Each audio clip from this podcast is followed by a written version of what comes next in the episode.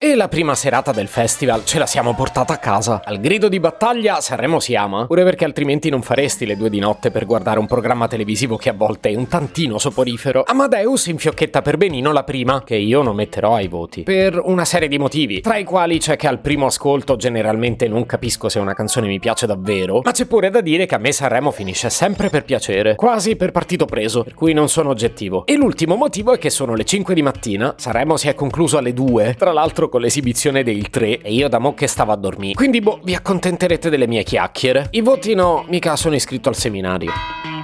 Se potevi cambiarmi carattere, nascevo Si chiama Marcello Forcina, dice quello che pensa, pensa poco a quello che dice, ma quando c'è da parlare gli bastano 4 minuti e 37 e un Campari Spritz.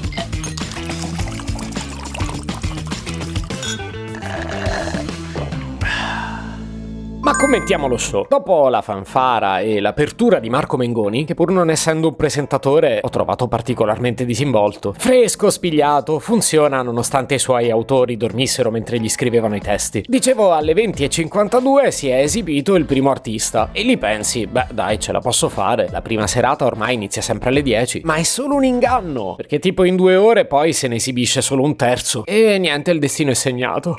Andrò a letto prima che finisca. Clara, molto bella. Clara, bella. No, dai, questa è triste. Lei mi è piaciuta. Ci sta il mare fuori, ma io durante la settimana santa col cavolo che esco. San Giovanni inaugura un trend. Il 2024, la prima serata, sono quasi tutti vestiti di bianco, a partire da Paola e Chiara nel prima festival. Premio Philadelphia del Fanta Sanremo? Non lo so, ma meno male che Sanremo non è un matrimonio, perché altrimenti avrebbero sbagliato tutti i dress code. E a proposito di dress code, la Mannoia, la quale pure si veste di bianco, arriva sul palco senza scarpe, come una Marina Ray qualsiasi. Beh, però devo dire che a volte mettere le scarpe mi annoia pure a me. Per tutto il resto, inclusa l'esibizione, lei è elegantissima. Tanto da farmi vergognare di essere lì in pigiama di flanella infeltrito. Il pezzo è bello, certo Mon Mannarino la denuncia, ma io lo ascolto di sicuro. Qualcuno invece mi dice perché hanno invitato di nuovo Ibrahimovic. Non era stato neanche annunciato, giusto? Voi sapete no che io ogni anno per la prima serata di Sanremo e per l'ultima preparo un dolce. E io lo cambio ogni anno. Tipo quest'anno c'era il tiramisù, che peraltro non mi viene neanche particolarmente bene, ma lasciamo stare. Ecco, allora mi domando perché il siparietto di Ibra è uguale a quello che avevamo già visto? Perché capisco che quell'anno c'era la restrizione del Covid e quindi in sala non c'era nessuno, ma davanti alla TV eh, c'eravamo tutti, quindi io me lo ricordo bene quello che aveva detto. E su, c'è crisi autoriale qua. Arrivano poi la SED, il ritratto della salute. Capelli punk, ma superfluo, con un corpetto che sembra fatto di ossa, un incrocio tra i Teletubbies e la morte. Però la morte fuori, perché invece dentro sono Benji e Fede. Dei pinguini tattici che hanno scritto il brano c'è solo il nucleare. Boom!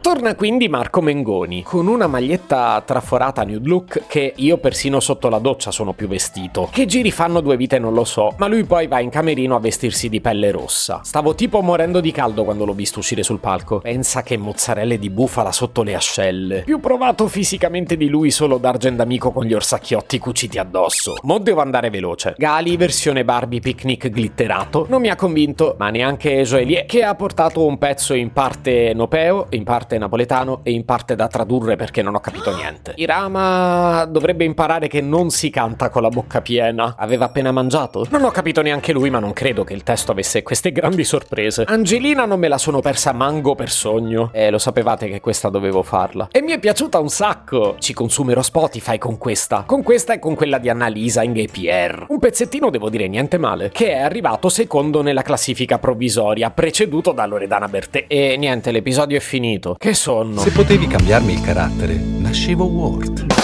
Un podcast inutile, effervescente e tossico, come una pasticca di mentos in una bacinella di Coca Zero.